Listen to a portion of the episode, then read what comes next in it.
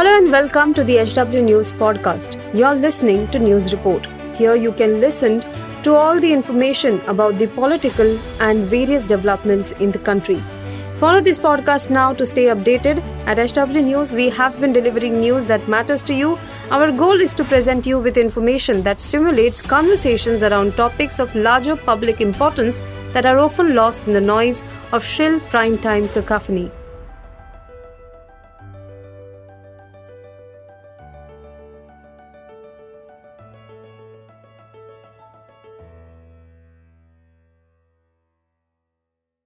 मोदी सरकार में जगहों के नाम बदलने का सिलसिला बरकरार है। आज मोदी सरकार ने एक बड़ा फैसला लेते हुए राजभवन में स्थित ऐतिहासिक मुगल गार्डन का नाम भी बदल दिया है। अब से मुगल गार्डन को अमृत गार्डन नाम से बुलाया जाएगा। अमृत महोत्सव के उपलक्ष्य में मुगल गार्डन का नाम बदला गया है।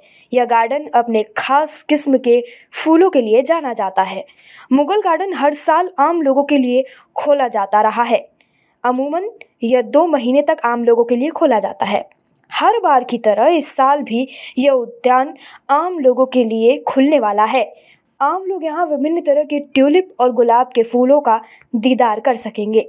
आपको बता दें कि कुछ दिनों पहले ही मोदी सरकार ने सेंट्रल विस्टा प्रोजेक्ट के तहत ऐतिहासिक राजपथ का नाम बदलकर कर्तव्य पथ कर दिया था। आइए आपको बताते हैं कि बीजेपी की सरकार आने के बाद कौन कौन से जगहों का नाम बदला गया है। सबसे पहले है इलाहाबाद, जिसका नाम बदलकर प्रयागराज कर दिया गया। इसके बाद फैज़ाबाद का नाम बदलकर अयोध्या कर दिया गया।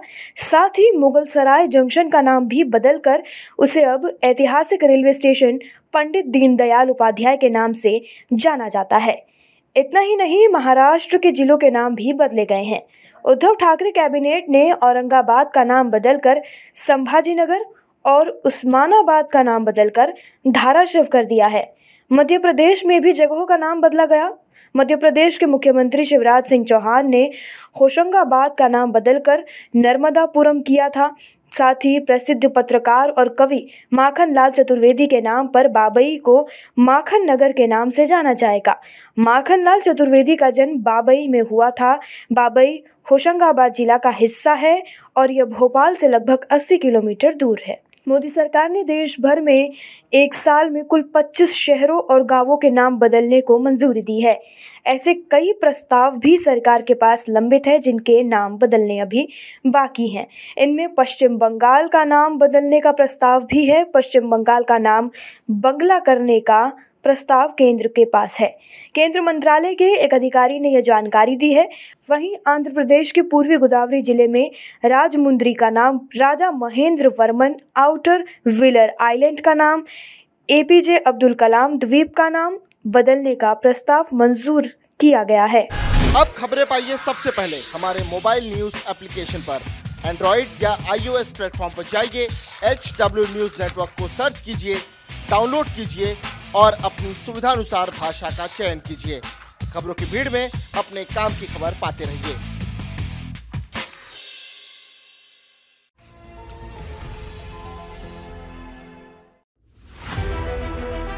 If you like this episode, please rate us with 5 stars right now. HW News podcasts are available on BingePods and all other audio platforms.